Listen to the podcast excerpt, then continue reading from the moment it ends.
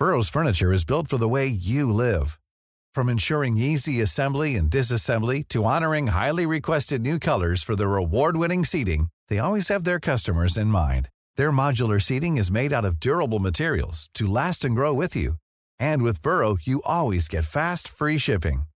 Get up to 60% off during Burrow's Memorial Day sale at burrow.com slash ACAST. That's burrow.com slash ACAST. burrow.com slash ACAST. Hiring for your small business? If you're not looking for professionals on LinkedIn, you're looking in the wrong place. That's like looking for your car keys in a fish tank. LinkedIn helps you hire professionals you can't find anywhere else, even those who aren't actively searching for a new job but might be open to the perfect role. In a given month, over 70% of LinkedIn users don't even visit other leading job sites. So start looking in the right place. With LinkedIn, you can hire professionals like a professional. Post your free job on linkedin.com slash people today. Everyone knows therapy is great for solving problems. But getting therapy has its own problems too. Like finding the right therapist, fitting into their schedule, and of course, the cost. Well, BetterHelp can solve those problems. It's totally online and built around your schedule. It's surprisingly affordable too. Connect with a credentialed therapist by phone, video, or online chat, all from the comfort of your home. Visit betterhelp.com to learn more and save 10% on your first month. That's BetterHelp H E L P. Alltså jag fick Joels plats ändå. Det känns ju... Ja, det passar ju bra. Ja, vi är lite lika dessutom. Tittarna kommer inte se skillnad. är det Besseling eller Sanna? Det måste vara, Bess måste vara Besseling. Han har en ny kjol.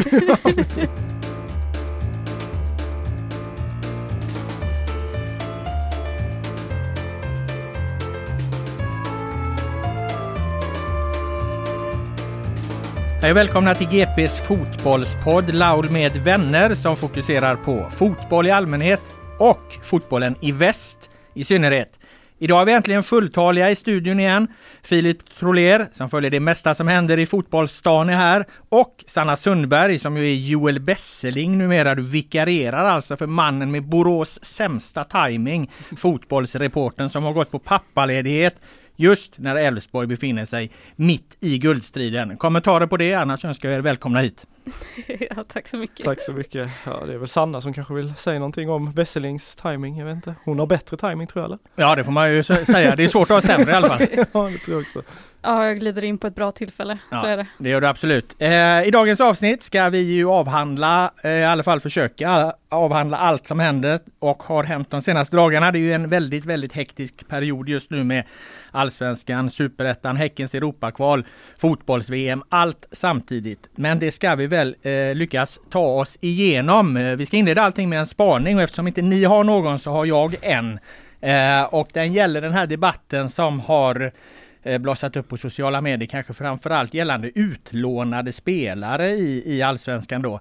Eh, kortfattat ska en, en klubb som lånar ut en spelare till ett annat lag, när de sedan möts ska den spelaren få spela då mot klubben då som äger honom. Det är ju eh, diskussionen och eh, en del tyckare då har ju eh, ja, men lobbat för någon form av förbud här för det då.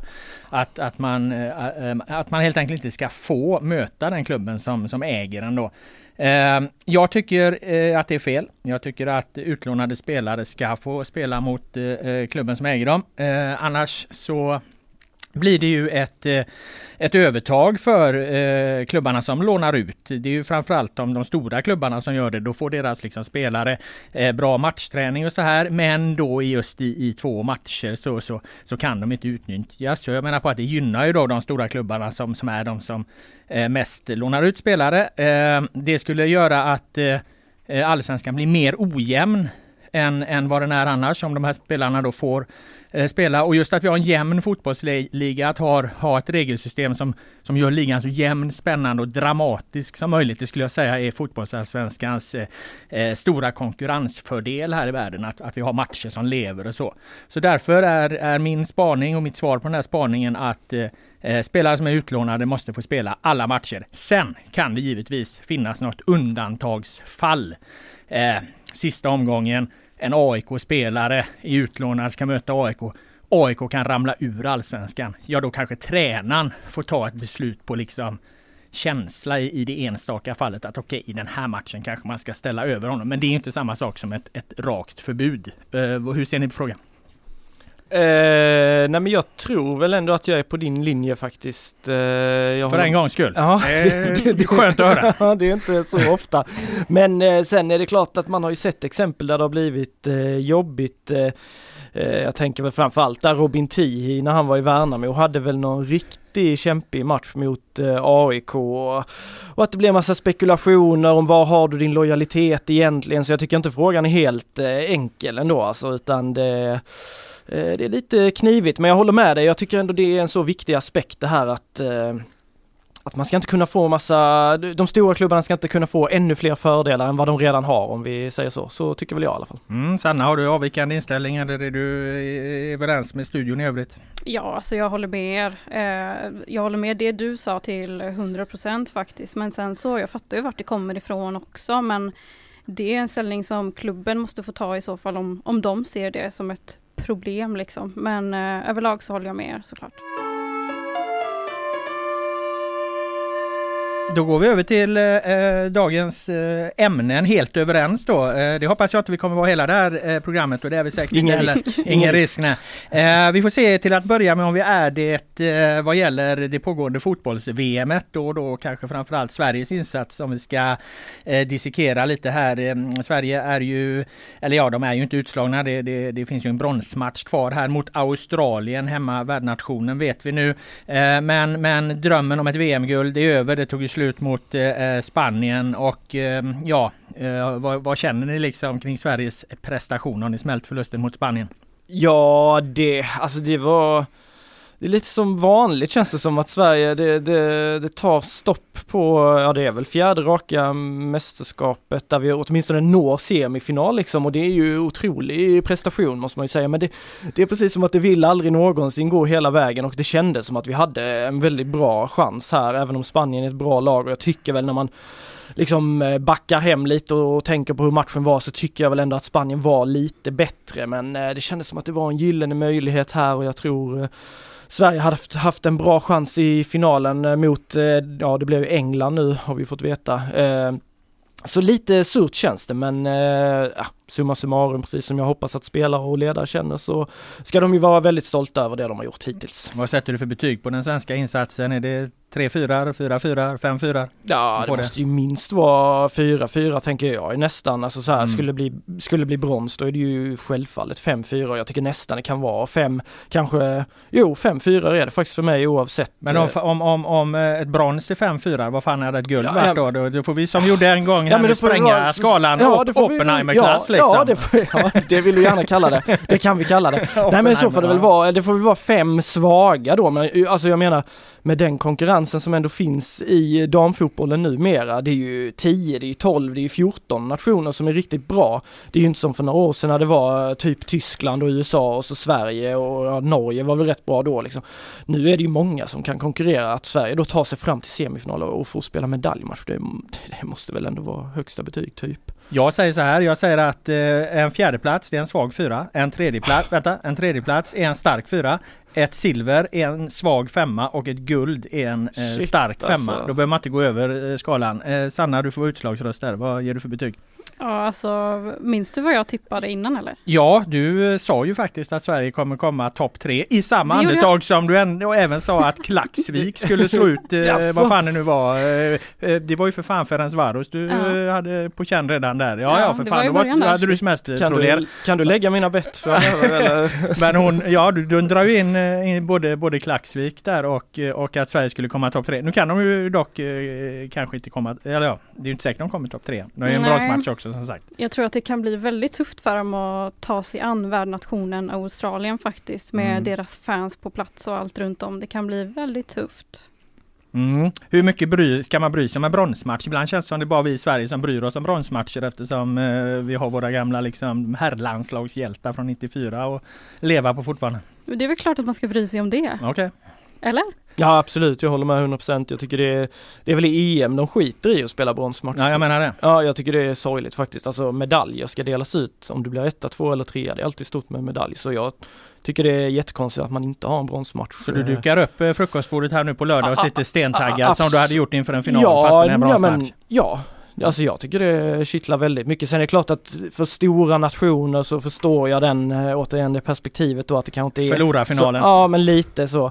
Men för uh, typ nationer som, uh, även om Sverige på många sätt är en stor nation i, i damfotbollens värld så för mig är det alltid stort om Sverige spelar en medaljmatch vare sig det är på dam eller herrsidan. Mm. Um, om vi bara tar lite från Spanien semifinalen då Sanna. Uh, Zizira Musovic, ska hon ta uh, 2-1 målet? Eller vem ska vi hänga där? Ja, alltså det, det, ska hon ju göra och det är inte långt ifrån. Samtidigt så vill jag inte klanka ner på henne för mycket eh, i och med den insatsen som hon har gjort stort, alltså över hela VM. Hon har ju varit Sveriges bästa spelare tycker jag. Så att jag vill inte hänga henne där faktiskt. Vad säger du Filip? Ja, nej men jag håller med om att hon definitivt ska ta, ta det skottet. Sen är det många som eh, går bort sig i den situationen, mm. inte bara hon utan det är ju jag tycker det är, det kan man ju fortfarande känna lite så här, Att de inte kommer upp i press där. Vad gör ni? Ni har kvitterat i den 87, 88 minuten och så kan ni inte bara ta er samman, samla ihop jag bara håll det till en förlängning så är liksom matchen på scratch igen. Istället så är man, Kändes som de typ var kvar lite i euforin efter kvitteringen och att man då kommer fast och så är man inte riktigt ihopsamlade och så bara går det snabbt och så sitter det, det, det kan störa mig mycket fortfarande. Jag tycker det är alla, alla ska faktiskt hängas där och framförallt då den som skulle haft den ytan, det vet jag inte vem det var, det var väl någon som skrev Olivia Skog där kanske men Musovic ska ta skottet också så ja, det var bara onödigt av, av hela gänget där får man väl säga. Ja, Kosovare Asllani kommer ju för sent upp i pressen där men frågan är om det är hennes uppgift där som du är inne på. Jag tänker lite att när du gör mycket byten i slutet av, av en match så då är det ju inte säkert att informationen om roller på fasta situationer fastnar direkt. Eh, det, för att de här byts ju in när man jagar någon slags kvittering och jag, det, det, är på en detaljnivå som vi kanske inte riktigt känner till där. Hur, vad hade liksom Skog för, för instruktioner? Vad hade Asllani Asllani för instruktioner när det kommer in nya spelare och så vidare. Men det är glasklart att de har slagit korta hörnor hela matchen Spanien. Mm. Hon, mm. vad heter hon nu, eh, spanjorskan som sköt in i målet. Hon hade ju ett par rad bra distansavslut tidigare så de var mm. ju förvarnade. Ja, nej det. herregud. Men det finns väl en anledning till att man ofta brukar vänta med sina byten eh, i samband med att det blir hörnor och sånt för mm. att man vill inte röra runt och, och särskilt då i ett sånt här läge där allt fokus var åt andra hållet när Blomqvist och, och Skog kommer in så eh, kan jag någonstans köpa att man ja, kanske inte tar in 100% liksom vad, vad var min uppgift på defensiva fasta liksom. Det är fem minuter kvar att spela, mm. de kom väl in lite tidigare men, men eh, ja. Mm. Eh, onödigt ändå. Avgörande blev det. En eh, stor diskussion handlade ju annars om vad som hände direkt efter matchen också då när eh, Fridolina Rolfö fotograferades med en, med en eh, spansk spelare där, en eh, klubbkamrat och eh, pressade fram ett leende mellan eh, tårarna. Många blev upprörda på sociala medier eh, framförallt. Eh, eh, blev du upprörd Sanna eller tyckte du det var trams att det blev sådana reaktioner på en sån grej som händer efteråt? Jag blev inte upprörd, men jag tog del av reaktionerna såklart. Jag förstår vart de kommer ifrån, samtidigt som hon menade ju såklart ingenting med det där. Det var liksom en kamera som åkte fram och hon log i fotot stund. Och jag tror inte att hon menade någonting med det, såklart. Eh, så att jag tycker att det, det är ganska tramsigt faktiskt att det uppstår sådana reaktioner mot henne. Hon var ju ledsen såklart, det såg man ju efter också att flera spanska spelare var framme och tröstade henne och ja, jag tycker att det var onödigt faktiskt de reaktionerna. Ja, jag håller med. Jag tycker synd att man inte kan ta in hela bilden där någonstans. För det mm. råder ingen tvekan liksom. Om man, om man, de tröstar ju henne liksom. Och sen på, i en inneplan där efter en match. Det är ju kameror överallt liksom. Så mm. att jag håller med. Jag, jag, jag tyckte att där kan man försöka liksom kanske pausa lite innan man hamrar iväg någon, någon, någon liksom stark reaktion. Ja, det är som att man letar efter saker och hackar på lite grann kan jag tycka. Mm. Jo men lite så är det. Jag tycker att reaktionerna är oproportionerliga och eh, det är som ni säger, det är ett ögonblick som, som den här bilden tas och sen så fastnar det och sen bara är det överallt på sociala medier och alla är upprörda. Hur ska vi kunna ta er på allvar? Hur ska vi kunna liksom det ena och det andra? Jag håller inte med om det. Dock måste jag säga att jag är fan med allergisk mot eh, att det är så mycket och det är inte denna matchen generellt för det, den, jag tycker man har sett mycket värre exempel men i stora matcher där det byts tröjor i halvtid och det liksom skojas och jamsas så jäkla mycket. Alltså när det är verkligen stor dignitet på matcherna och det finns extremt många som bryr sig så extremt mycket. Jag tycker generellt att man skulle kunna tona ner det lite grann, att man i så fall sköter det inne i katakomberna. Men vi har ju sett massvis med exempel liksom där det har varit spelare som har sprungit och velat byta tröja med någon annan i, i paus och deras lag ligger under med 3-0. Du ska väl för fan inte tänka på att byta en tröja då eller? Eh, mm. Det, om du hade mött Messi, då hade du inte bytt den tröjan om du hade fått chansen? Nej men inte, nej alltså jag hade, jag hade tyckt det var respektlöst. Alltså om ditt lag ligger under med 2-0 och att du syns framför tv-kameran att här springer jag och vill byta min tröja med, med honom i, i, eh, på vägen ut från planen. Liksom när man har kanske har gjort en pissig halvlek, det är pinsamt. Mm. Eller det, du, du hade bytt? Nej, jag, alltså hur jag hade agerat på en fotbollsplan, eh, samma plan som Messi, det vet du fan om jag kan ta, ta ställning till. Eh, men det där är en lite annan diskussion dock, för där, ja, du, du, menar på att det är halvtid så liksom? Så. Ja, nej men jag tycker också efteråt, om du har förlorat en match med, med 3-0 så kan det ofta vara det här, man går och tjoar och kimmar. Så jag mm. gillar ändå inte det. Jag tycker man kan tona ner lite på man kan men hon var ju verkligen ledsen Absolut, och det är fallet. det jag menar att ja. därför är detta oproportionerligt. För ser man vad Fridolina Rolfö, vad som händer med henne efter slutsignal så mm. är hon ju totalt sammanbruten liksom. Och, och, är ju väldigt, väldigt ledsen och sen kommer en fotograf som enligt den spanska spelaren då säger liksom ah, bjud på ett leende och sen så att man då väljer den sekvensen precis som ni är inne på. Det tycker jag inte heller är liksom, det känns bara så här, det känns bara onödigt för då, då låtsas man som att man inte har sett det andra överhuvudtaget. Mm. Vi friar Rolfö där då. Ehm, en annan debatt som uppstod efteråt eh, som jag hade svårt att egentligen förstå var dock eh, den här våldsamma kritiken mot eh, eh, domaren. Eh, det var ju uppenbart att spelarna reagerade på det här för att direkt intervjuer efteråt så påpekade de ju detta och sen var det andra som hängde på. Jonas Eriksson passade ju på liksom och, och eh, skyffla kol under sin långa konflikt med Fifa där liksom och, och använda det här som ett exempel på, på att det, det var dålig domar till, till tillsättning och så den här brasilianska domaren som dömde Sverige-Spanien.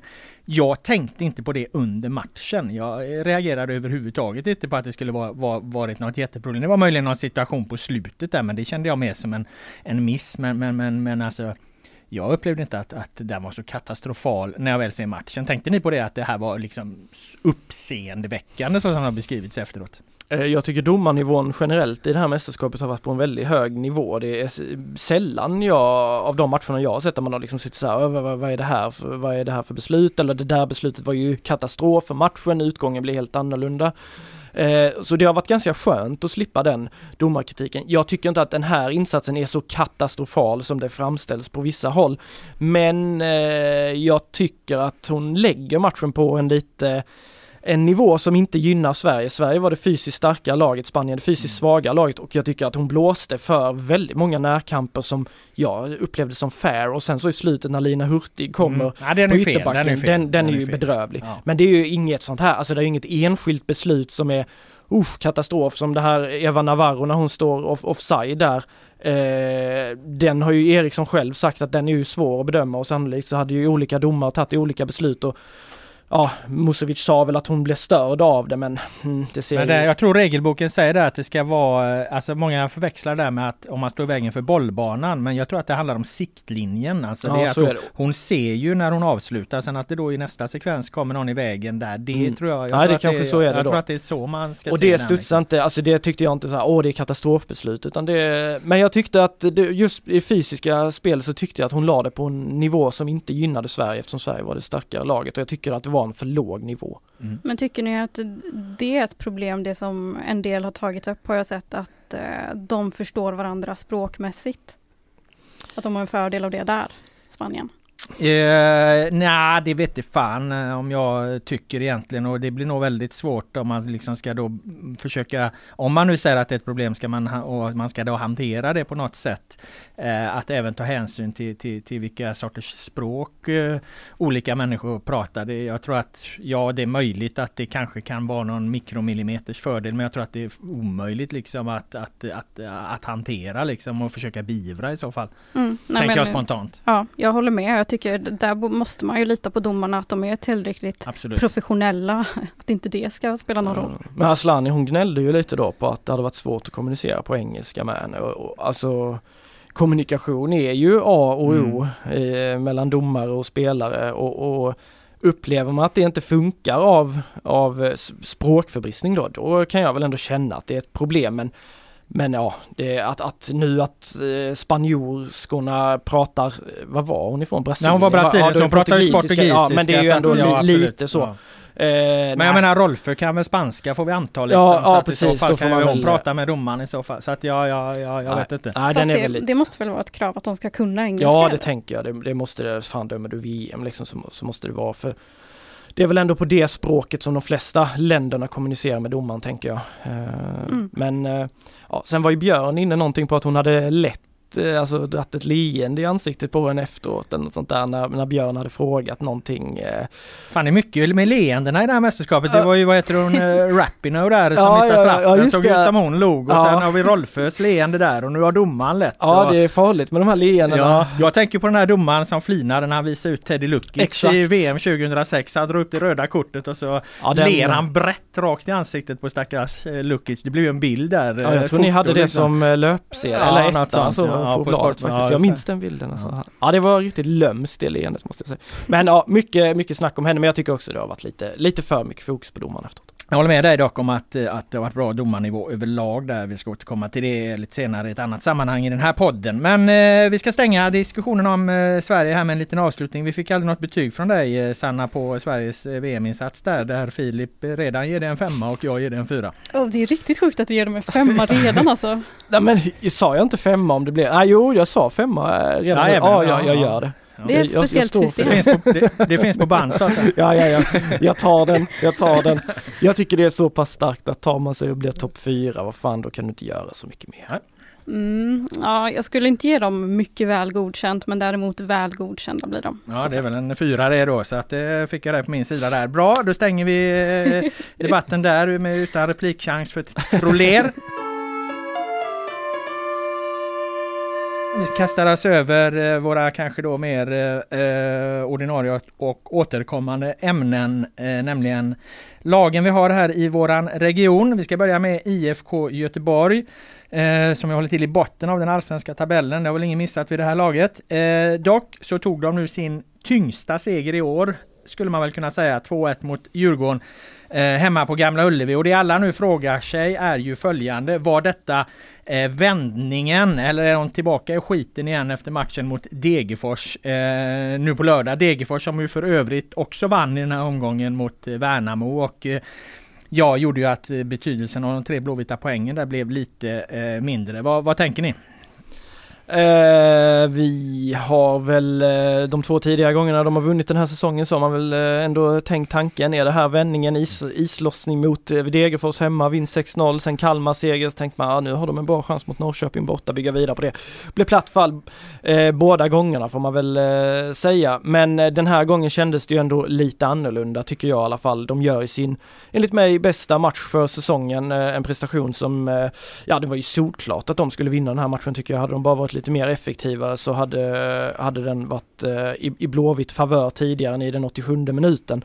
Så, och nu har de Degerfors som de ändå har 6-0 på eh, i den senaste gången de möttes. Det måste ändå betyda någonting tänker jag. Eh, men jag tror det hade varit ännu bättre läge för Blåvitt om Degerfors inte hade vunnit den här i Värnamo. Då hade de ju känt stressen riktigt. Nu har de ändå fyra poäng ner till Blåvitt så nu skulle de förlora så är marginalen ändå eh, på, på Degerfors sida då. Men det är klart att eh, jag tycker att denna segern var något annat. Det känns i alla fall som att Blåvitts chans att göra en uppryckning, den har inte varit så bra eh, som det tidigare under säsongen har inte läget varit så bra som det är nu. Jag ska inte be dig analysera matchen Sanna, du jobbade ju på eh, eh Hammarby-Elfsborg samtidigt där så jag vet inte ens om du har sett eh, eh, Blåvitt-Djurgården där men vad, vad kände du? Vad, vad, vad, är det en vändning i luften? Vad har du för bild? Ja, alltså jag tror att det krävs mer segrar på raken för att det ska bli en vändning så sett. Jag tror att det räcker inte med, med en vinst. Det, det är för lite att gå på. Men eh, ja, jag håller med Filip om att det kändes annorlunda den här segern. Det Mm. gjorde det. Eh, man kan ju säga att det som talar för det, eh, för att, att, att det är, är något nytt och, och faktiskt var något bättre där, för jag håller med dig och, och eller håller med er där om att, att spelmässigt så var det här Blåvitts bästa match. Det är ju att de den här gången har, har de ju faktiskt nu då fått in ett gäng nya spelare som verkar göra skillnad. Alltså eh, Abnor Mukkoli och, och, och, Thomas Santos och även Selmanis inhopp där. Allt det där är, har ju liksom gjort någonting med laget. Det har blivit ett bättre lag. Liksom. Inte bara att de har en ny tränare. Nu har de faktiskt också mer konkurrens, fler valmöjligheter, fler alternativ liksom för, för tränare Rasko att laborera med startelvan och så. Mm. Samtidigt det som talar emot här nu då inför den här Degerfors-matchen det är att Sebastian Olsson skadad igen. Alltså, vad fan var det? Ett brutet vadben eller spricka ja. vadbenet ja. borta mm. åtta veckor liksom. Kalén är väl avstängd. Ja.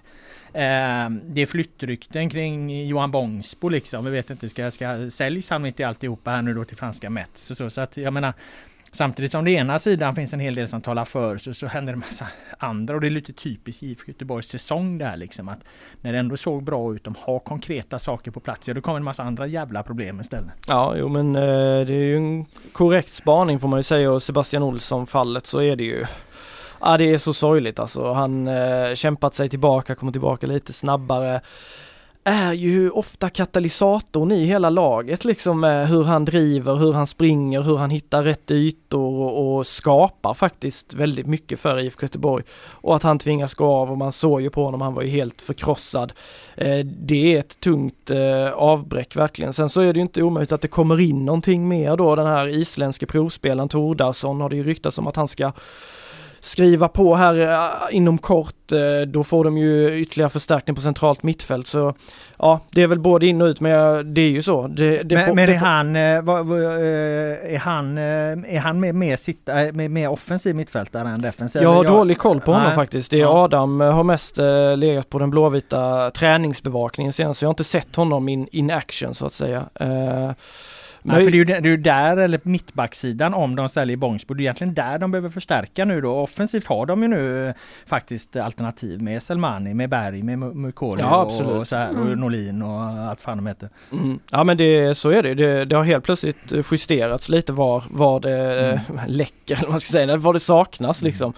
Um, För vi pratade om det innan här, alltså att säljer de Johan Bångsbo, vi, vi har ingen aning om de, om de gör det, men då har de inte många mittbackar kvar i, i, i, i truppen sen. Nej, nej, det har de inte. Det vilka var det vi räknade upp? Ja men det, det, alltså, det är ju Gustav Svensson, han är ju inte ens mittback och sen eh, Sebastian mm. Hausner och så Adam Kalén då som ju värvades in som mittback men, men eh, ja eh, är, är ju mittfältare egentligen och funkar ju inte alls som mittback så att ja, jag vet inte. Nej, sen jag vet inte om du hittar några fler? Nej, nej, nej, nej, men det och sen får man ju, man får ju räkna Gurra som mittback nu. Han ja. har ju varit mittback väldigt lång tid och gjort det väldigt, väldigt bra. Han har gjort det riktigt bra. Ja, eh, han har väl kanske då tillsammans med Sebastian Olsson varit deras bästa spelare den här säsongen hittills enligt mig i alla fall. Eh, men det är klart att bredden är det ju ett eh, stort frågetecken för där eh, om, om det är så att Bångsbo skulle gå. För Carlén-experimentet på mittbacken, det hoppas jag att det är för Blåvitts del att det är avslutat. Mm. Efter Norrköpingsmatchen där då, som var innan var Djurgård, Djurgårdsmatchen och förlorade, då räknade jag ut att det, då återstod det 12 matcher. Eh, och för att IFK Göteborg skulle komma upp då på 31 poäng, vilka är fler, vilket hade varit fler än vad deras närmsta bottenkonkurrenter skulle nå om deras poängsnitt höll i sig, så behövde IFK vinna 6 av 12 återstående matcher. Eh, då räknade jag med att de skulle vinna enklare matcher än just den mot Djurgården. Jag räknade inte med att de skulle vinna den. Nu har de vunnit den. De mm. behöver fortfarande då ta fem segrar på de 11 återstående omgångarna för att komma upp på eh, 31 eh, poäng. Men jag tror att den liksom Den bilden är nog ganska rimlig. De behöver fortfarande vinna då fem matcher till för att vara säkra på, på att lösa det. För det går ju liksom inte att hoppas på att nej men Degerfors ska inte ta några fler poäng. Vad fan, de vann ju senast. De här liksom mindre lagen, de tar ju också sina poäng liksom. Mm. Ja, såg ni Degerfors mål sist? Det snörpliga målet på övertid? Ja, ja jag såg det. Campos var det väl som ja. gjorde det va? Ja. Otroligt mål. Den är Ja det var eh, Värnamo hade ju den matchen kändes mm. det som eh, men eh, Degerfors lyckas ändå, mm. ändå Nej men de kommer ju ta sina poäng och det ja. gör ju Sirius också och jag menar nu AIK nere i skiten där också liksom så jag tror det kommer behöva att de behöver vinna fem matcher Vinner de fem matcher till Blåvitt på 11 återstående? Mm. Filip, ja eller nej? Ja jag tror de gör det faktiskt ja. nu när man har sett det här. Alltså, när, när man ser dem vinna av Djurgården med det stödet de får på arenan och det trycket som blir och spelare som är på uppåtgående i formen då kan de, då kan de ju slå, alltså jag tror de kan slå BK Häcken i, i derby på sin egen hemmaplan. Bravida tror jag inte de har haft någon chans, men den matchen är av avstökad. Det är ju derby här senare i augusti och då kommer det vara Blåvitt som har hemmamatch. De, på Gamla Ullevi har de alltid en chans liksom. Mm. Eh, och nu ligger de ju då två poäng plus i Laul-kalkylen här väl, för du hade väl ett kryss på denna eller vad hade du? Hade du till och med förlust för dem? Nej, jag, jag tippade inte de andra, jag bara räknade ut att de behöver vinna, vinna sex Ja men du hade väl sagt seger och förlust på de här? Jag såg ju. Nej, men bara, upp matcherna ju. Nej för fan, då har du läst fel. Nej bara, jag hade bara tagit ut vilka sex matcher som var troligast att de skulle ah, vinna. Okej, så var det kanske. Ja, och då ah, var inte Djurgården, och det var det jag menar med att det blir liksom bonus här va. För, ah, att, för att den, den, här matchen var inte med bland dem. Jag, jag, hade att de skulle vinna liksom mot Degerfors, Sirius och AIK och vad det nu var liksom. Alltså mm. de, de mm. mm. lagen där eh, med, och kanske inte att jag trodde just de segrarna, men mer att det här är matcher som de kan vinna och matcher de nu och då i det här läget måste vinna liksom. Mm. Och Djurgårdsmatchen var inte med där så att det är till och med tre bonuspoäng. Det är tre bonuspoäng ja, då ja. ja. Om de nu gör jobbet i de här då på pappret lättare matcherna. Ja, vilket inte som du säger då, det är ju inga lätta matcher. Alltså, Nej. Värnamo borta och Degerfors borta. Det, lå det, låter som mm. Eh, kattskit liksom, men ja. det är det ju inte. Nej för helvete, särskilt inte för, för, för, för Blåvitt i det här läget. Nej. Jag tror att det kommer bli svårt för IFK Göteborg faktiskt. Ja det var ju oroväckande för deras fans, du som brukar tippa rätt på allting. Men ja, du menar precis. att de eh, vare sig klarar kvalspel eller eh, över kvalstrecket eller vad tänker du? Nej men jag, jag har tippat innan ju att de, ska, att de kommer sluta upp på kvalplatsen och jag står faktiskt fast vid det. Jag tror att det, det kommer bli så. Det hade varit det roligaste för fotbolls Göteborg ifall det blev ett kval mot eh, Gais. Hade det verkligen det?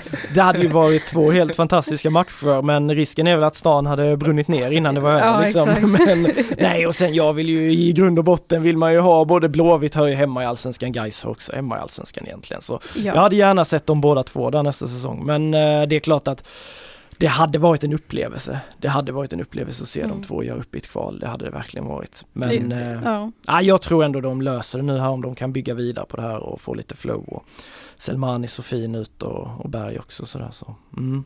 Mm. Vi får se vem av er som får ja. rätt. Eh, Sanna supertippan mm. tror på kval och, och Trolé tror att de eh, klarar sig. Det har vi en duell som kommer leva ja. jag måste lägga, ända in i kaklet. Men jag måste lägga till bara att jag vill såklart se IFK Göteborg i Allsvenskan nästa år. Det handlar inte om det. Ja men det kan de ju lösa via kvalet så att det, du kan ändå placera dem på ett kval och ändå få kvar dem. Då får du det bästa av alla världar. Så är det. Burrow is a furniture company known for timeless design and thoughtful construction and free shipping. And that extends to their outdoor collection. Their outdoor furniture is built to withstand the elements, featuring rust-proof stainless steel hardware, weather-ready teak, and quick-dry foam cushions. For Memorial Day, get 15% off your Burrow purchase at burrow.com slash ACAST and up to 25% off outdoor. That's up to 25% off outdoor furniture at burrow.com slash ACAST. Everyone knows therapy is great for solving problems, but getting therapy has its own problems too like finding the right therapist, fitting into their schedule, and of course, the cost. Well, BetterHelp can solve those problems. It's totally online and built around your schedule. It's surprisingly affordable too. Connect with a credentialed therapist by phone, video, or online chat, all from the comfort of your home. Visit betterhelp.com to learn more and save 10% on your first month. That's BetterHelp, H E L P.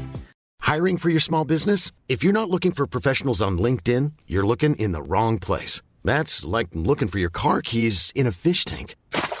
LinkedIn helps you hire professionals you can't find anywhere else, even those who aren't actively searching for a new job but might be open to the perfect role. In a given month, over 70% of LinkedIn users don't even visit other leading job sites. So start looking in the right place. With LinkedIn, you can hire professionals like a professional. Post your free job on linkedin.com slash people today.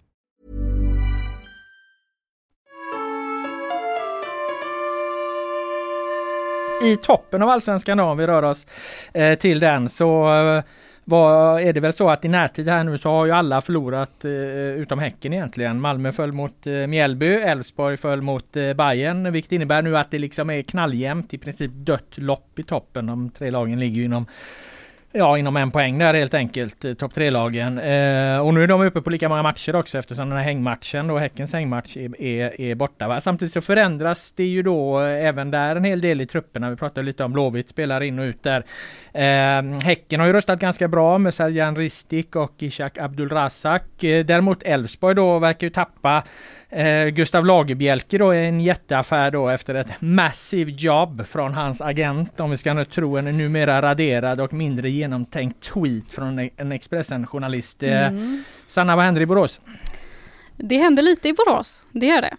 Eh, men, nej, men eh, allt tyder väl på att Gustav Lagerbielke kommer bli klar här inom de närmsta dagarna, om man får tolka direkt. Och eh, det skulle bli en rekordförsäljning i så fall. Mm, det var ju, pratas ju om 40 miljoner där. Det är en otrolig affär för en mittback och jag blev ändå lite förvånad. Han spelar ju bredvid kanske seriens allra bästa mittback då Sebastian Holmén och mm. Ja, ja, jag vet inte. Vad, vad, vad, vad, tänker du om, om den affären? Alltså 40 miljoner för, för Lagerbjälk?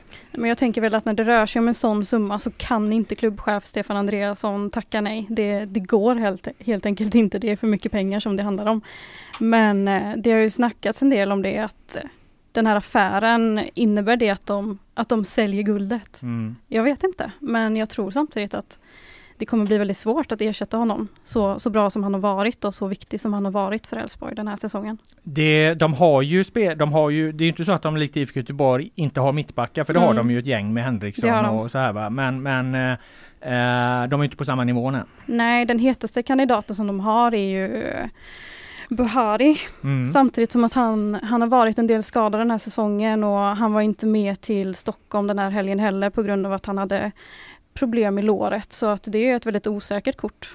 Mm. Och samtidigt så kan man sätta det i kontexten också att, att eh, Römer lämnar. Mm. Eh, Undreika lämnar innan.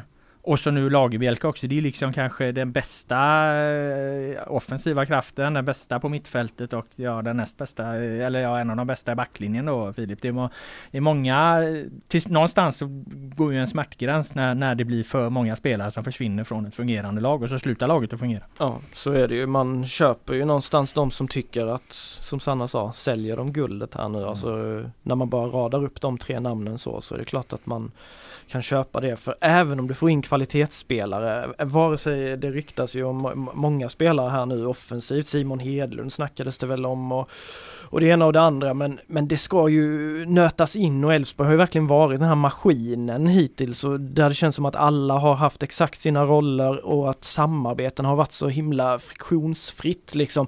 Den här backlinjen med Larsson, Lagerbjälke, Holmén och Hult det har ju varit, liksom, känns som ett självspelande piano och så Hakon Valdimarsson där bakom liksom. Det har bara varit en enhet som har varit helt omöjlig att rubba och nu så tar man då bort en väldigt viktig bricka i det här och Ja, eh, jag är väl tveksam till om jag tycker att mittbackarna de har då i truppen att de håller faktiskt för en guldstrid. Jag tycker de måste de måste förstärka där. Det positiva för dem är ju att det finns ju tid fortfarande. Det är ju ändå två, två nästan två och en halva kvar på, mm. på fönstret eller drygt två veckor i alla fall.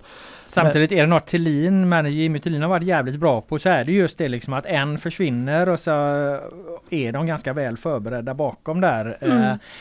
Men då känns det som att det har varit spelare som de har haft någon slags plan för som ska gå vid en viss tidpunkt och så har de styrt tidpunkten själva. Nu känns det mer som att det här är summan som är så jävla hög så att här kan de inte säga, det går inte säga nej till 40, vad fan gammal är han? 23 eller? Vad? Ja, 23. Mm. Ja, det går inte säga nej till 40 miljoner för en 23-årig mittback. Alltså det är nej, det är klart, liksom. nej absolut inte. Jag tycker också att alltså, fan sälj honom såklart. 40 ja. miljoner, det är otroliga pengar för, för, en, för en mittback. Men man måste ändå se mm. det att, att det blir ju ett, ett stort problem som måste lösas här. Och, och, men som sagt, Elfsborg brukar ju vara bra att de, de vet redan att när Ondrejka försvinner så är det den här spelaren som vi ska ta in och sen behöver inte den spelaren exakt vara den liksom ersätta Ondrejka direkt utan att ersätter i, i, nästa steg kanske nu Camille Jebara vet vi inte om han är exakt som Ondrejka men eh, Ockels då har ju fått en större roll, trädit fram mer efter att Ondrejka försvann exempelvis. Så, så det känns som att de är ju bra på det här slussa, spela steg för steg. Liksom. Ja, är bäst i allsvenskan ja, på det skulle jag säga. Så det talar ju för dem men eh, just med tre bort så viktiga spelare, det är klart att eh, man borde ändå vara lite orolig då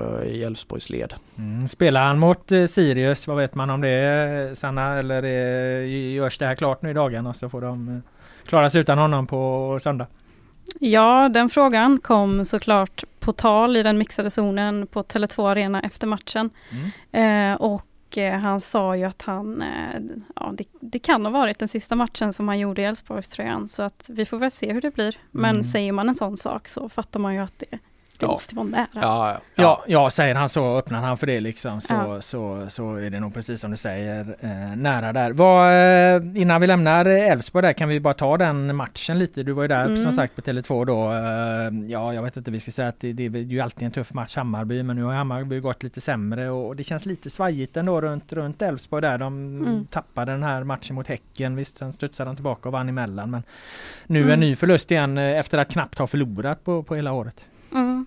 Nej men helt klart, de kom inte upp i nivå eh, mot Hammarby, det gjorde de inte.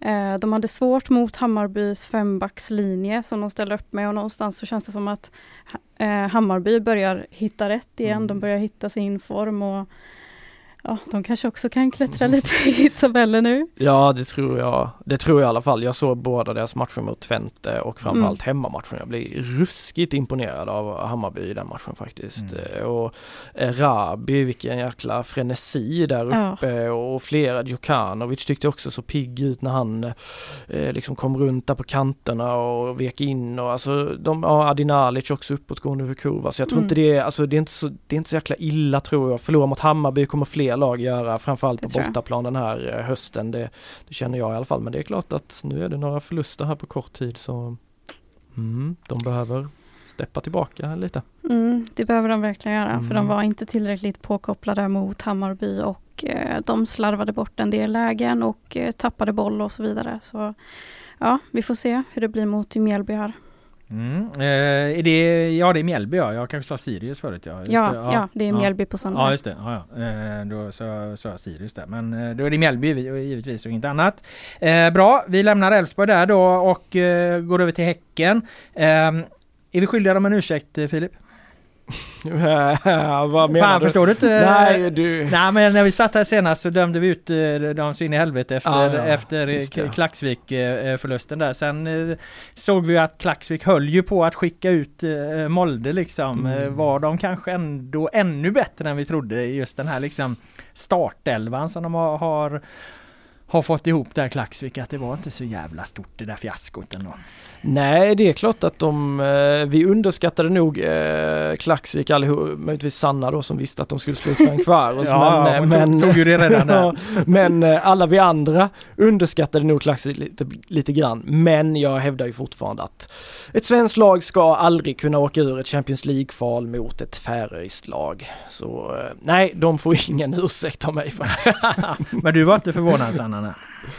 Nej, men samtidigt så fattar jag vad du menar också, för att det har varit väldigt tätt matchande för Häcken Mm. eh, i och med Europaspelet och jag tycker att de har, alltså sett till allsvenskan så har de fixat det bra ändå. Ja, absolut. Det var min nästa punkt där. Det måste, jag, det måste man ju faktiskt säga. Eh, de har ju haft ett extremt tajt schema och ändå har, har de liksom så är de ju med både Malmö och Elfsborg här en poäng efter. Så att jag menar de har ju klarat det här hittills då. Eh, tvåfrontskriget eh, jäkligt bra måste man ju säga och samtidigt så lever ju då hoppet om Ja, hoppet om Europa League le, lever ju och definitivt om om Europa Conference League också. Så, så jag menar, eh, dessutom har ju de, apropå förstär- eh, trupprörelser och så, då har ju de förstärkt sin trupp eh, ganska så ordentligt. Så att jag menar, det, det- det skulle ju kunna bli ett, en säsong som slutar med att Häcken vinner allsvenskan för andra året i rad och spelar i Europa League. Och har start för det största fiaskot i svensk klubb, klubblagshistoria. får, du ihop, får du ihop den ekvationen? du, Trollén? den, den, den, är- den är stökig men den... eh, Den är fan stökig, Ja, den den är fan ekvationen. stökig. Men det skulle ju fan kunna hända, absolut. Nu när Malmö också svajar lite så, ja det vore helt eh, sjukt faktiskt om man kokade ner det i, i de sakerna. Men eh, nej, det är väl bra av Martin att han har fått på plats den här anfalls nu liksom. Och det Mm. blir avgörande direkt eh, mot eh, Salgiris där ju. Så eh, de är, de är på god väg mot eh, Europa League-gruppspel nu. Mm, På- ja, Ja, förlåt. nej kör. Påminner han lite om Jeremejeff eller? Eh, jag tyckte det lite. Han, han, han är ju lika lång i alla fall. eh, och, men jag tror nog fan att, att han, han har nog fan lite mer tryck i steget alltså när det gäller kommer till pressspelet och, och, och sen är han ju framförallt är han ju ung. Mm. Så att det, det, finns ju liksom, öser han in mål så, så är det en affär. Vad sa de Jeremejeff för? 3 miljoner. Alltså, det, går han jävligt bra i Häcken här nu, han har långt kontrakt och så, så är det ju också en, en bra ekonomisk affär potentiellt för, för, för Häcken. Men de fick också betala för honom. Mm. Med, med bonusar, eller vad heter det, så klausuler och allting så är det en affär på 18 miljoner. Det är ju inte ofta Häcken köper spelare för så mycket pengar. Det var så mycket? Ja, jag tror det var 12 ja. miljoner nu och, mm. och, kan bli mer då liksom. Ja, det, det om de måste... går till Europa och det här liksom. Så att, det måste typ vara deras dyraste ja, det, det, någonsin med ganska det. god marginal. Ja, det är absolut. Det är deras eh, dyraste affär någonsin. Ja. Men eh, vad fasen, vad är han? 20 år som sagt. Ja, och det finns ju extrem potential i honom. Jag tyckte han såg jätteintressant ut i den matchen och nu såg jag inte den mot eh, Varberg i helgen för då var det lite efterjobb där på Blåvitt ju. Men eh, han har, jag vet inte, startade han den matchen också eller hur? Eh? Jag var ju med där på Ullevi ja, så jag precis, fick också va vaska den Häckenmatchen. Ja, det var ju vår kollega Nikolaj där som ja, var. Men han har ju varit igång här. Det är ju ja. en bra start såklart. Med ja. och, han är med i startelvan mot, mot Chalgiris i returen i alla fall. Ja. Det, det, det, kan jag ta gift på. Och det är det, inför den matchen som du löser intervjun med den rökande kvinnan. Ja hon på taket där. Ja, vi har taket. bild på henne nu i alla fall. Det hade vi inte när jag skrev ett reportage Nej. om det. Men däremot så stod hon ju på sitt tak eh, under Otrolig matchen historia. mot, mot, eh, mot Häcken. För de som inte överhuvudtaget förstod den referensen så var det ett eh, reportage, jag, ett reportage jag gjorde inför eh, bortamöte, Häckens bortamöte med Chalgiris om, om Chalgiris eh, VD och ägare då. En, en en kvinna som eh, brukar stå på arenans tak och röka under matcherna för att hon tycker att det är behagligt att stå där. Ja det var matcherna. ju mäktigt att hon sa att hon gillar inte att sitta och dricka champagne på VIP-läktaren och hålla på och fjanta sig utan hon går upp där, tar en cigg och står på taket och kollar matchen ordentligt. Flörtar lite med supportrarna ja, Nej men det är fan, det är fan eh, hardcore alltså, det ja, gillar vi. Jävla drottning. Ja det får man fan säga. Men utöver eh, Ristik då så har de värvat Ishak Abdulrazak också och han minns jag från Norrköping. Han kommer på lån från Antwerpen var det var i Belgien. Han, eh, det där är gått lite i skymundan för det är ett lån och han hade inte arbetstillståndet på plats. Han var inte med mot Chalgiris. Men gjorde ju debut då mot eh, i Allsvenskan, den här matchen som ingen har sett. Eh, Eh, ah, det är också en otroligt bra värvning alltså. Jag vet mm. inte hur mycket ni har sett av honom men, men, men i Norrköping, alltså det, det, det är ett jävla driv i hans steg alltså. Mm. Ja, jag blir imponerad av honom. Man såg ju ändå en del. Norrköping var ju rätt så på gång där några år och jag tycker framförallt att han är väldigt mångsidig. Som jag minns det så användes han väl både centralt mittfält och även i mm. kantroll liksom. Så han känns, eh, ja, en, en, en, väldigt bra truppspelare att få in så som säkert kommer liksom kunna kliva in i startelvan i flera matcher och göra, sätta starka avtryck avtryck. Så bra värvning det också. Mm. Mm. Sen riskerar han väl att tappa då Kristoffer Lund. Eh, jag var ute på träningen här inför Chalgiris nu och, och då kom den eh, nyheten på danska medier eh, att, att Palermo är och hugger på, på, på Lund, vänsterbacken. Eh, och det har väl varit lite för mycket rykten under lite för lång tid för att inte tro att det är rätt nära att det ska hända något. Sen om det blir Palermo eller inte, de är i Serie B va? Mm, ja. stämmer. Så att eh, om det blir dem eller något annat det återstår väl att se. Men det kändes när vi när jag pratade med honom efteråt att, att eh, han har nog inte så många matcher kvar i, i eh, Häcken tror jag. Han sa väl också det att han var redo för något nytt och nya utmaningar så att det det verkar väl så va? Ja, nej men det, det, det, tror jag man får räkna med och det är klart att då försvinner lite av ett anfallsvapen där. Men där skulle man kunna använda Ishak då eh, även på en sån ytterbacksplats där eh, beroende på hur man nu vill ha honom. Mm. Ja absolut, Fridriksson kan ju också flytta över liksom. Då är det väl Totland som ska in och spela där och han har ju inte gjort någon människa glad. Nej men nu har de Simon Sandberg, han har ju, ja, vill ju spela högerback. Ja, så jag tror att de får Man glömmer ihop. ju bort det lite. Ja. Han har bara varit så mittbackstänk på honom nu för han har spelat mycket mittback. Men han var ju fenomenal som högerback tyckte jag under, under långa stunder när han var i Hammarby. Så ja, det ser väl ändå rätt så väl förspänt ut och som ni säger Lund, det var ju redan surr i vintras som att han var på glid. Så det är väl inte otänkbart att han försvinner här inom kort. Vet vi någonting om bud där, vad som eh, vilka pengar som det ryktas om? Nej, det, var, det här kommer via danska eh, eh, kanaler då, så jag vet inte riktigt eh, hur mycket det är snack om där. Men mm. generellt så är det ganska höga pengar just nu för de eh, eh svenska spelarna eftersom nivån har ju trissats upp i, i, i fotbolls-Europa överlag så att priserna, prislapparna blir ganska höga. Det tror jag säkert IFK Göteborg också kan eh, dra nytta av om de nu vill sälja Bångsbo till, till Mets där så, så kanske det den här säsongen inte har liksom höjt Bångsbos prislapp. Snarare har ju den här säsongen sänkt hans prislapp. Men Mm. däremot eftersom det är så höga eh, så, eh, summor överlag liksom så kan säkert få 20 miljoner för honom och med, med lite klausuler till det. Så att, och då får de ju ta, som någon sa, ta det och springa. Ja. Eller? Ja, jo men lite. eh, på- Lund eller menar du Bångsbo? Bångsbo var ja, inne på. Bångsbo, 20 mil. Ah, alltså jag tycker man på ett sätt kan vara, det är klart 20, skulle de få 20 miljoner nu då kanske, då köper jag liksom släpp honom. Han har varit Mm. ganska kall den här säsongen. Men jag tycker den höjden Johan Bångsbo ändå visade förra säsongen, Mm. Det är fortfarande en oslipad diamant. Jag tror bara man behöver få in lite mer mentalitet i honom och lite lära honom spela riktigt eh, tufft närkampsspel. För det var ju så han gick bort sig mot Norrköping igen. Han är för snäll. Han är Nå- konst, konstgräsmittback. Ja, du har sagt det tidigare, men alltså han är för snäll. Får bara honom bli elak så är han ju, alltså han är ju Elak? magisk. Ja men tuff, eh, liksom hård, liksom var lite mer, ja lite mer elak. Alltså han, han är för snäll på, på planen, för mjäkigt liksom, men med, med fötterna, med vänsterfoten, alltså det är ju högsta klass på den. Så på ett sätt så, eh, och beroende då på vad Blåvitt har för, för plan om han skulle försvinna så hade jag väl hållit mig lite kall om jag var IFK Göteborg eh, där men är budet tillräckligt högt, ja då är det väl som Lagerbjälke då, då måste man ju sälja. Men, Men tar du inte 20 miljoner då? Eh, jo, efter den här säsongen så hade jag väl eh, kanske gjort det. Vad ska du ha för lön då? Jag vet inte hur långt kontrakt han har kvar. Ja det kan ju inte vara så jättelångt så att Nej. det, det är kortare än, än fall. Han är ju äldre än eh, Bångsbo väl? Mm. Men hur mycket? Nå, ja men det är nog inte så många år. Nej, men då är det väl i samma, samma där, alltså någonstans så känns Bångsbos talang tycker jag känns högre, liksom högre potential i honom än i Kristoffer Lund. Men Kristoffer Lund har ju å andra sidan visat mycket mer. Han har ju varit väldigt bra i Allsvenskan under lång tid nu så ja, svårt att säga exakt eh, miljon, eh, miljon där. Bosko ska ju ha 20 mille för Lukas Hedlund på utgående kontrakt i Superettan så jag vet inte.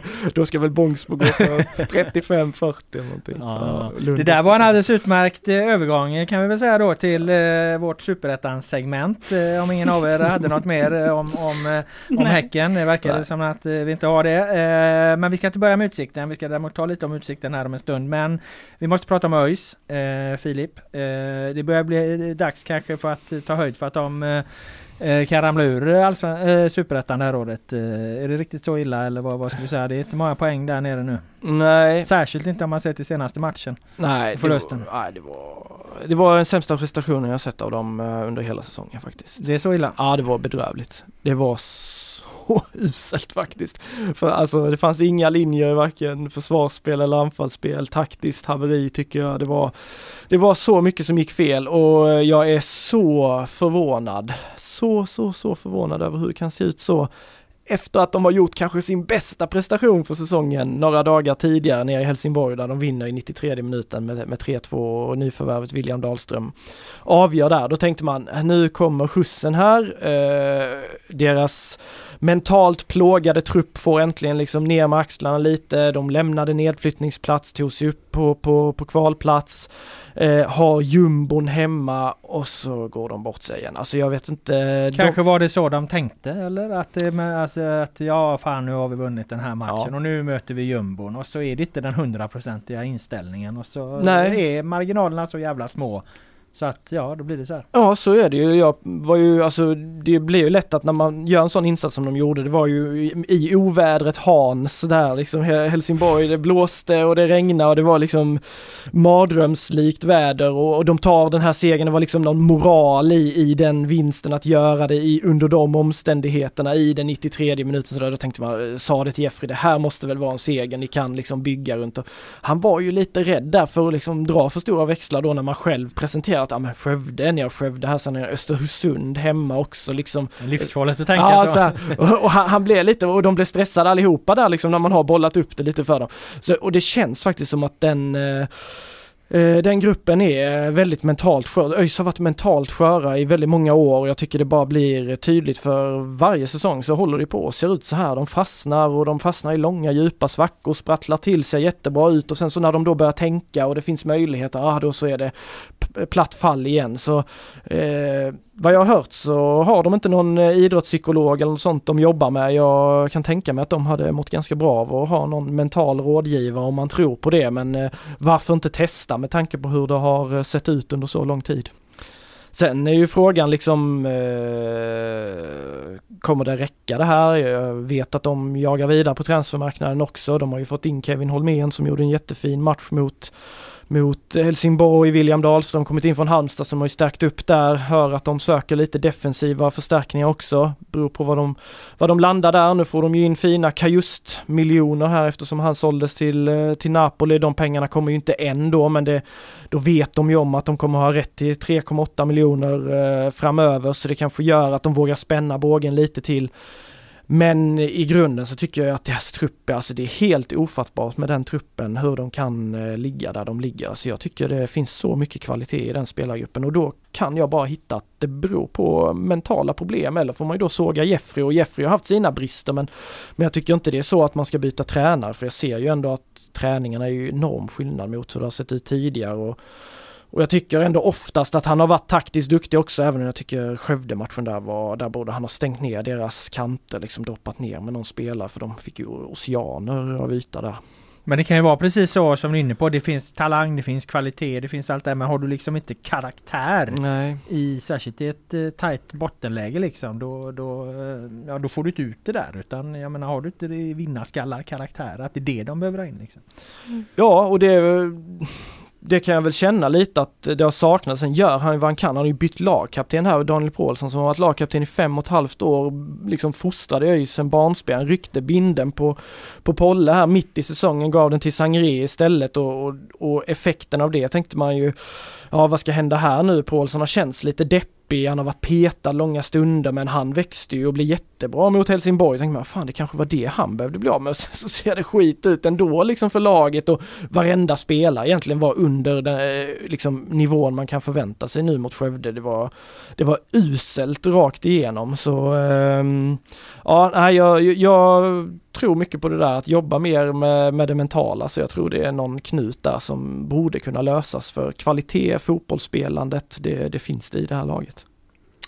Då får vi se om eh, ÖIS eh, tar till sig av de orden från eh, Filip eh, Troler. Eh, du ska få eh, dra lite om Geis här också. Mm -hmm. apropå eh, svajigt då. Det har ju svajat lite runt Geis också kan man säga. Men nu var de ju tillbaka här på vinnarspåret igen då senast. Men drabbas av en tung skada samtidigt som jag vet att du har varit ute och, och ja, men analyserat i sociala medier och beskrivit som väldigt, väldigt problematisk för Geis. Eh, ja, men så är det. De, de kom ju tillbaka med en håll käften-insats här verkligen mot Brage, vann 4-0 och så tänkte man, att shit nu är de på gång uppåt. Men Jocke Åberg gick av och Alexander Holmström hade någon känning och sådär som har varvat igång och så kommer då också en skada på Richard Friday. Och det visade sig då att det var en korsbandsskada eh, och eh, jag har varit kritisk mot Richard Friday ända sedan eh, Gais tog in honom för han kom från Örebro där, hade inte gjort någon människa glad eh, och så är bedrövlig till en början i Gais. Men jag pratade mycket med Niklas Karlström, Players Manager där i Gais förra hösten. Han sa, han, han var tydlig, alltså vi tror mycket på honom och de gav honom ett långt kontrakt, bara ge honom liksom få in förståelsen i spelet för det är ofta det han har saknat, att han liksom tagit helt vansinniga beslut och han håller på att filma och slänga sig och och så nu denna sommar så tycker jag när Gais har haft det motigt så har han varit en av få som har växt och växlat upp. Och mot Sundsvall matchen innan Brage då är han bäst på plan. Och de testar honom som vänsterytter då.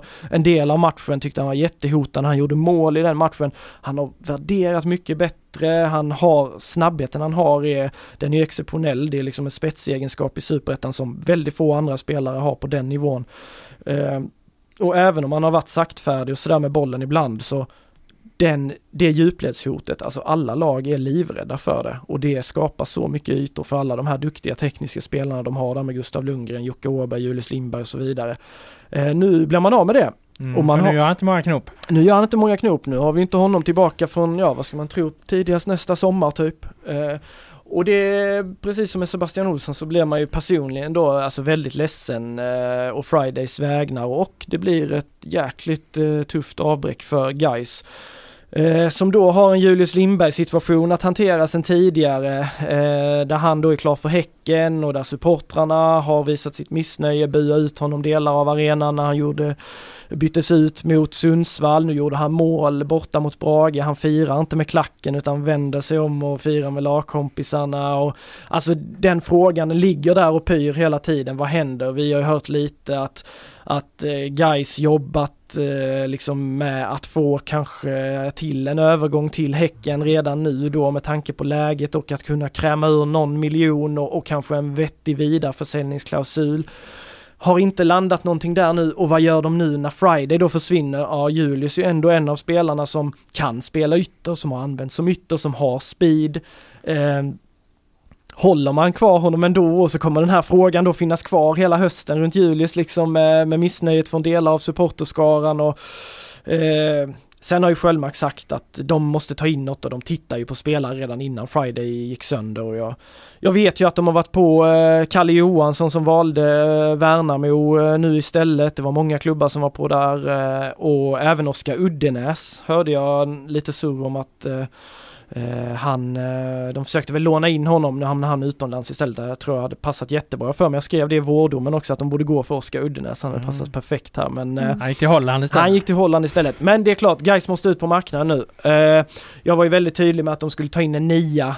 men nu har ju Al Holmström, när jag satte lite press på honom här, så har han ju vaknat till liv, gjort mål två matcher i rad. Sett bättre ut än någonsin tidigare. Han lyssnar på podden, det är tydligt. Det måste vara så va? Ja men det är positivt. Jag har berättat det väl att jag har ingått något vad där på att Al Holmström ska göra 10 mål den här säsongen. Vad är han uppe i då? Vad sa du? Vad är han uppe i?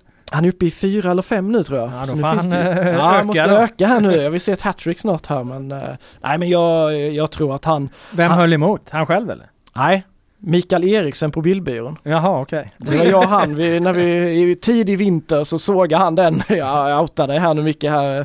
Han sågade den värvningen till Gais. jag sa nej jag tror det här kommer bli perfekt för Gais. Han kommer Fast göra det är han som har rätt hittills. Det är han som har rätt hittills så, så det är väl jag som ligger på minus då.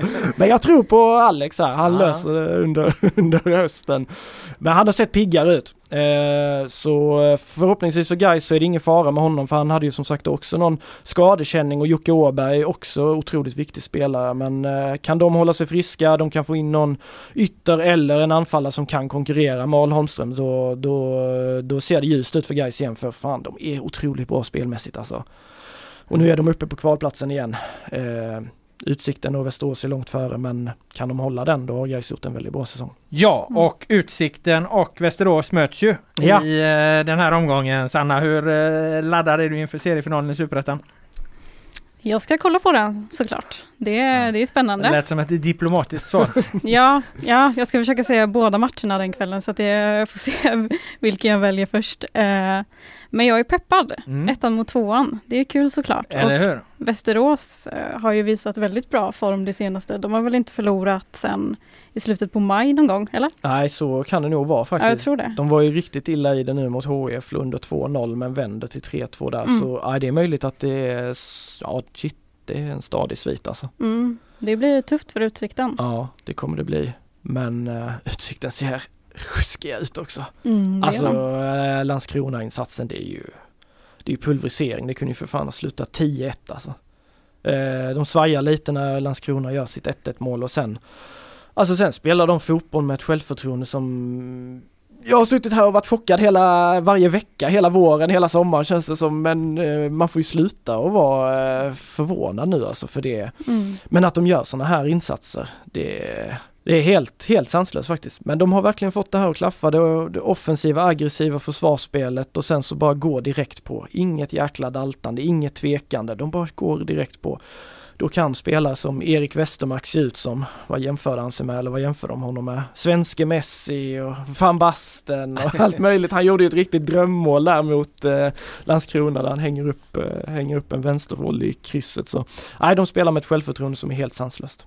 Och Bosko Orovic eh, versus Kalle Karlsson då. Det är ju roligt att fet, Kalle, alltså. Kalle är tränare i, i eh, eh, Västerås och på väg till Allsvenskan med, med ett lag. Kalle är ju kanske, han är väl, jag vet inte, han är väl mer känd som journalist egentligen. Han är, han är som, som, som ja, fotbollstränare. Typ, alltså. alltså skriver du ändå liksom om Premier League för, för Sportbladet som han gjorde under många år så, så jag, fan, jag har ju jobbat med han i tio år liksom. Mm. Eh, det, det är ju lite absurt när, när så helt plötsligt så är han ju liksom i Allsvenskan. med Kunde du se det? Kunde du se det? Ja alltså han, jag lirade ju lite grann i ett, eh, när han var han hade ju, vad fan heter de nu, Karlberg när de låg i typ tvåan eller vad fan det var. Så han hade Karlberg något Old Boys eller veteran eller C-lag eller vad fan det var som jag hoppade in i, i de liksom sista skälvande åren av min fotbollskarriär och då var ju Kalle ibland lite tränare även för det här då liksom C-laget eller vad fan det nu var liksom. Nej men han kom ju där med, med någon iPad liksom hade så här nya tankar om fotbollen som han testade på oss. Det var väl ingen riktigt som, som förstod vad fan han pratade om men, men det, det, det, det, är ju, det är ju vad lagen på elitnivå nu tillämpar allihopa egentligen med den här tidiga återerövringspress och sådana grejer. Vill jag minnas att det var liksom. Mm. Jag kommer inte ihåg Mm. exakt vad fan det var han visade på den här jävla iPaden. Man lyssnar inte jättenoga när man lirar ett C-lag liksom. Nu, nu har man ju andra problem i livet än en fotboll. du känns inte, eh, du känns som där när du gjorde dina sista år, du lallar nog mest runt det Fan, du sket i taktik och sådana grejer. Vad är det liksom? Ja, jag, jag gick på avslut för det. mesta. Sparka på allt som jag rör vill sig. se Lauli hög press alltså. Det var inte mycket hög press från mina ben. Det har du fan helt rätt i. Nej men nu är han på väg till Allsvenskan Kalle. Det är jag glad för. Det är en fin, fin person. Så det är Ja, roligt. och det blir eh, en cool, alltså det blir en cool tränarfight också. Bosko, absolut, han har varit och härjat i, i många år i, i, i de här divisionerna, ettan, superettan. Men det var väl väldigt få som tänkte sig att en seriefinal en bit in eh, på sommaren mellan, mellan eh, skulle stå mellan Kalle Karlsson och Bosko Orovic och deras gäng. Det, det var det nog inte många som hade förutspått, fan inte ens Sanna kunnat jag skulle vilja sätta säga det, inte alltså. ens eh, supertipparna hade det. Så eh, nej, det blir en, eh, en häftig hjärnornas kamp också och Bosko lovar ju här på förhand att Västerås skulle förlora och Erik Westermark också eh, på, på någon vänster. De har mycket självförtroende samtidigt som då VSK inte då har förlorat på Mm. väldigt, väldigt länge och klädde ju av guys fullständigt när de möttes här på Gamla Ullevi vilket ändå säger någonting. Okej, ja hur går det Sanna då? Huh. Nu har du press på det. Jag tror att Västerås klarar. Okej, att de vinner? Mm, ja, jag tror det. Ja, ja, bra. Då eh, noterar, noterar vi det också. Ja. Eh, under galgen där ett svar, men eh, ett svar var det och ett eh, tippning var det. Eh, Västerås vinner eh, seriefinalen mot Utsikten. Då har vi bara en grej kvar i våran eh, podd den här veckan. Det är eh, eh, Svennisskalan. Vad har varit bra? Eh, mycket bra och eh, mycket, mycket bra. Jag vet inte om jag har förklarat för dig Sanna vad, vad det här eh, bra, mycket Du bra. har förklarat. Jag har förklarat det, okej. ja, då gör vi inte det en gång till då. Slipper vi det. Eh, vem vill börja? Är det någon som känner sig Eh, manad? jag måste rangordna Du måste tänka. huvud. Ja, det Eh, brukar Sanna, behöver så. du också tänka eller? Ska Nej, jag... jag, kan börja. Okej, nu börjar jag bra. Kör. Men jag tycker det är lite svårt för att jag har inte heller liksom rangordnat mina riktigt. Men jag... eh, Ja. Nej, okej. Ja. Jag börjar med bra. Bra. Då har jag valt Älvsborgs eh, kontakt med hemvändare. Mm. Eh, och framförallt Stefans kontakt då med, med hemvändare. För att är ju, Andreasson, klubbdirektören där ja. Precis, det är ju han som sköter kontakten. För att eh, du snackade ju innan om att Simon Hedlund, att han ryktas tillbaka och han är ju en gammal Elfsborgsspelare, spelar i Bröndby nu. Eh, och eh, eh, vad gör han egentligen, Stefan, som, som får dit de gamla spelarna? Nej, det... Han talar med bönder på bönders vis och de lärde på latin skulle jag väl säga är väl en av Andreassons stora styrkor. Är det inte det? Han kan liksom föra sig både liksom i SEF-salongerna och, Mm. och, eh, och omklädningsrummet så att säga. Ja men man undrar ju hur ofta snackar de med varandra under tiden som spelarna är iväg och sådär för att eh, han verkar ju ha väldigt tajt och bra kontakt med dem för Mm. att kunna få tillbaka dem till klubben och någonting finns ju i Borås som gör att spelarna trivs så bra där och vill tillbaka. Mm, men jag tror, det, är- jag tror du, du är nog inne på en väldigt viktig sak där när du säger att det är den där kontinuerliga kontakten. Liksom, Mm. Att man håller kontakten med de här under deras år eh, utomlands. För ibland kan det vara stunder av ensamhet och svårt att komma igång. Och då har en person liksom som har varit med där på ett hörn och visat att eh, fast man har lämnat så är man ett stöd hela vägen eller återkommande hör av sig. Jag vet att Superbos Andersson Mm. jobbar mycket så, vare sig de har varit eller Djurgården, i Djurgården eller inte så kan han liksom hålla kontakt med spelare som han tänker att okej om sju år kanske det här blir intressant för oss. Han höll på med, jag vet att han försökte liksom i samband med så här landslagssamlingar och så prata med Fredrik Ljungberg. Eh, Fan gör, gör han det för liksom. Men förstår man att ja men fan Ljungberg kanske en dag vill komma hem och spela Allsvenskan och då ska Djurgården finnas med och då är det bra om jag liksom för sju år sedan redan tog en kontakt där, ungefär så. Ja, exakt. Och det är ju inga dåliga spelare vi snackar om heller. Det har varit eh, Niklas Hult, det har varit Johan Larsson och Sebastian Holmén och det är ju spelare som har blivit någonstans Elfsborgs viktigaste spelare också. Så att det, och nu kommer Simon Hedlund, troligtvis, det låter ju lite som det, eh, som har visat eh, stark form i Bröndby också. Eh, bra, vad har då varit mycket bra? Alltså, jag ska fortsätta alltså? Jajamän, nu, Nu kör vi. Uff, Scenen okej. är din så att säga. Då kommer jag in på Discovery nu. Ja, Mm. bra. Och där skulle jag vilja hylla Per Hansson, Mhm. som jag tycker visar stark klass. Jag tycker Mm. att han är riktigt bra i studion som expertkommentator och han är ödmjuk och han är kunnig och jag tycker att han är en av de bästa där faktiskt. Jag har det faktiskt med. Jag gick Jag fram till honom och, och, och sa till honom vid något tillfälle där fan eh, du, du, du har verkligen liksom gått från eh, målvakt till, till, till ett nytt yrke på ett bra sätt. Så jag håller med om det. Jag tycker Mm. också Hansson är, är jäkligt bra. Jag såg att eh, Sportbladet hade någon panel här nu eller vad fan det var det. De dömde ut någon Discovery-expert som långrandig men det var inte Hansson. Eller jag läste aldrig den. Jag har inte hunnit läsa den Nej, okej. Nej, det var jag någon, hoppas någon, inte de... någon är långrandig. Vad fan kan det vara då? Hmm. Axén eller? Nej han är inte långrandig. Han är Nej, snarare han rätt kortuggen. så- Stare kanske? Ja, det var Nej jag vet inte. Nej jag vet Ja, inte skitsamma, det det var Hansson det handlade om Ja, nu. men jag Ja. håller med, alltså jag tycker också Per Hansson, jag ty- han är faktiskt min favorit i, Mm. i den eh, studion. För jag tycker precis som du säger, han, är, han känns så himla liksom ödmjuk och han, han s- känns som att vissa av dem är lite så här aggressiva i framtoning, typ jagar lite, eh, nästan som att sätta en rubrik på det jag säger typ. Mm. Hansson känns väldigt så, eh, ja men basic men ändå inte tråkig på något sätt. Nej, för han är man- ganska kvick Ja, han är samtidigt liksom också så, och ja, rolig han liksom, så. Ja, Mm. så han, eh, nej han är jäkligt skön eh, och, och soft där i studion så jag gillar också Per Hansson väldigt mycket. Mycket bra till han då eh, från eh, Sanna där och så mycket, mycket bra. Då har jag valt eh, damernas pengaregn i VM, får man väl ändå kalla det. Eh, det, det är fortfarande inte lika bra som, eh, som pengarna som finns i herrarnas VM, men det har blivit mycket bättre det här året, vilket är eh, en bra vis på vägen. Eh, det har varit en ökning med typ 400 procent läste jag, sen eh, det senaste VM. Eh, och eh, ja, det innebär ju mycket mer pengar för varje enskild spelare också. Ja, de fick 1,8 miljoner för att eh, gå till semifinal eh, per, per skalle där va? Om Ja, jag precis. Minns det rätt va? Det är Så- en bra jävla summa. Ja, så det är ju det de är minst garanterade nu, så kan det ju också bli mer. Så att det, Om de tar bronset då? ja, Ja, precis. där då kanske det gäller något ändå den där bronsmatchen då som jag dömde ut som icke Stålar. betydelsefull. Det handlar om pengar. Cashen så. Det- ska det- in. Ja, eller? Mm. Ja vad fan då kan ju Jag vet att det var snack om pengarna även inför EM i fjol Då frågade vi Elin Rubensson här vad, vad hon skulle göra med dem Då skulle hon lägga ett nytt golv Men får hon 1,8 miljoner eller mer då kan hon eh, bygga ett nytt hus Nästan. ja, Ja det gör- bygger, vad- jag vet inte vad hus kostar men ja. jo men det, ja, det beror väl på vad du ska ha för hus men det är klart att det hade i alla fall räckt en bra bit på väg. Alltså det var det inte Hedvig Lindahl som liksom berättade om hur det var längre tillbaka när de eh, liksom, hon fick väl typ tacka nej nästan till landskamper för, inte kunde, för hon inte kunde åka eller ja det var något sånt där eller något läger eller något sånt där. Så, eh, vilken skillnad och det är ju såklart eh, bara positivt. Mm.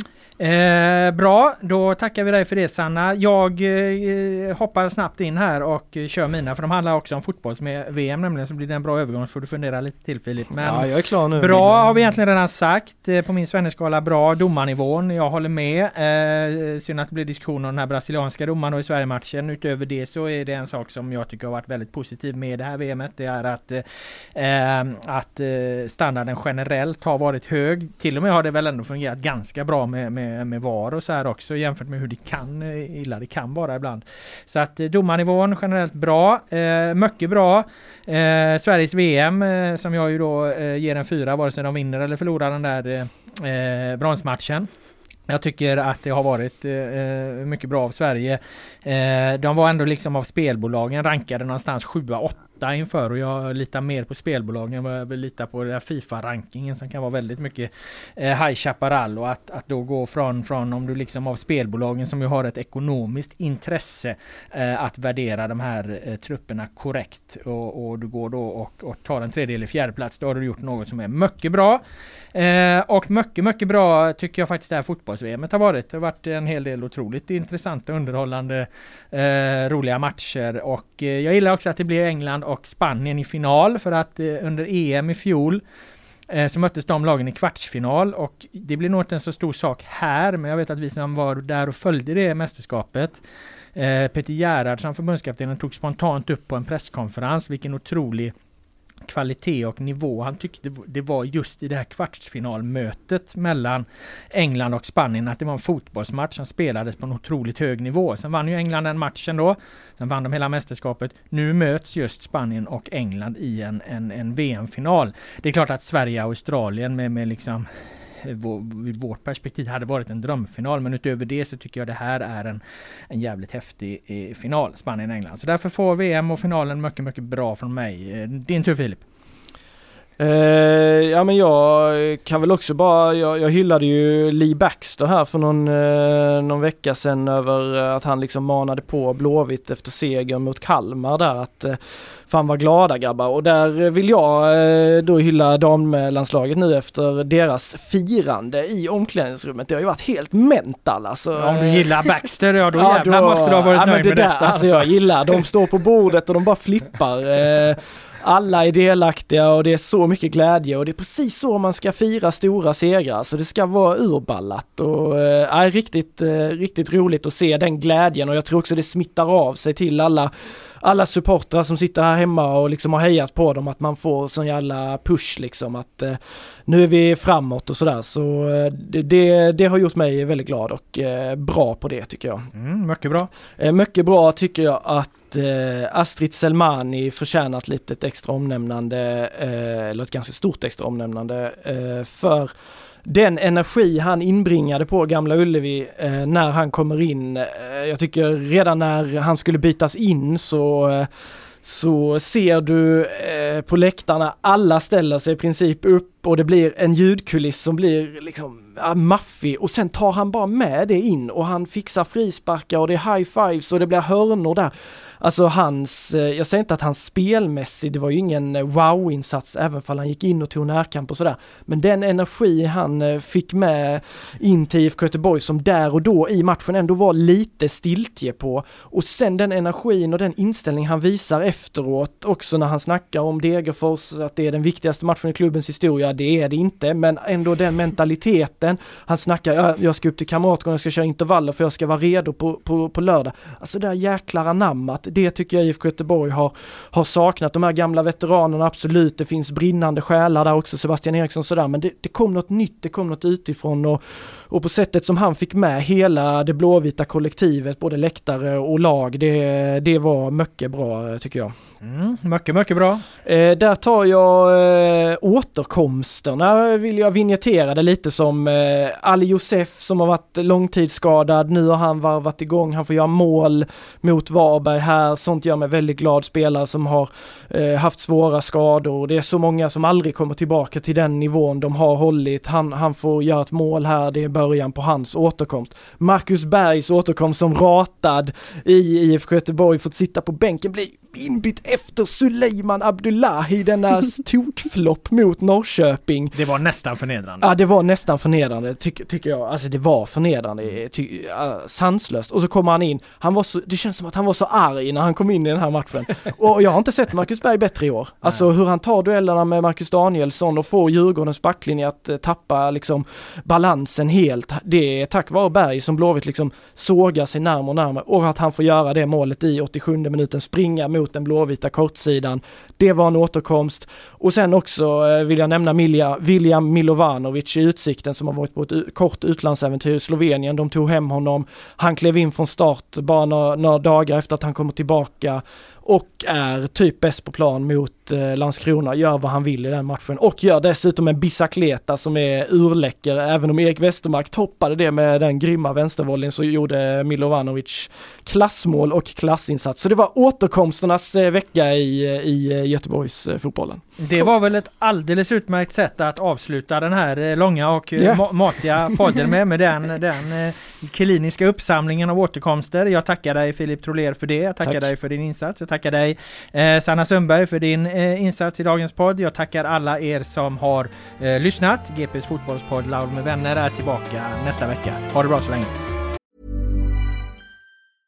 Imagine the softest sheets you've ever felt. Now imagine them getting even softer over time. That's what you'll feel with Bowl and Branch's organic cotton sheets. In a recent customer survey, 96% replied that Bowl and Branch sheets get softer with every wash. Start getting your best night's sleep in these sheets that get softer and softer for years to come. Try their sheets with a 30-night guarantee. Plus, get 15% off your first order at bowlandbranch.com. Code BUTTERY. Exclusions apply. See site for details.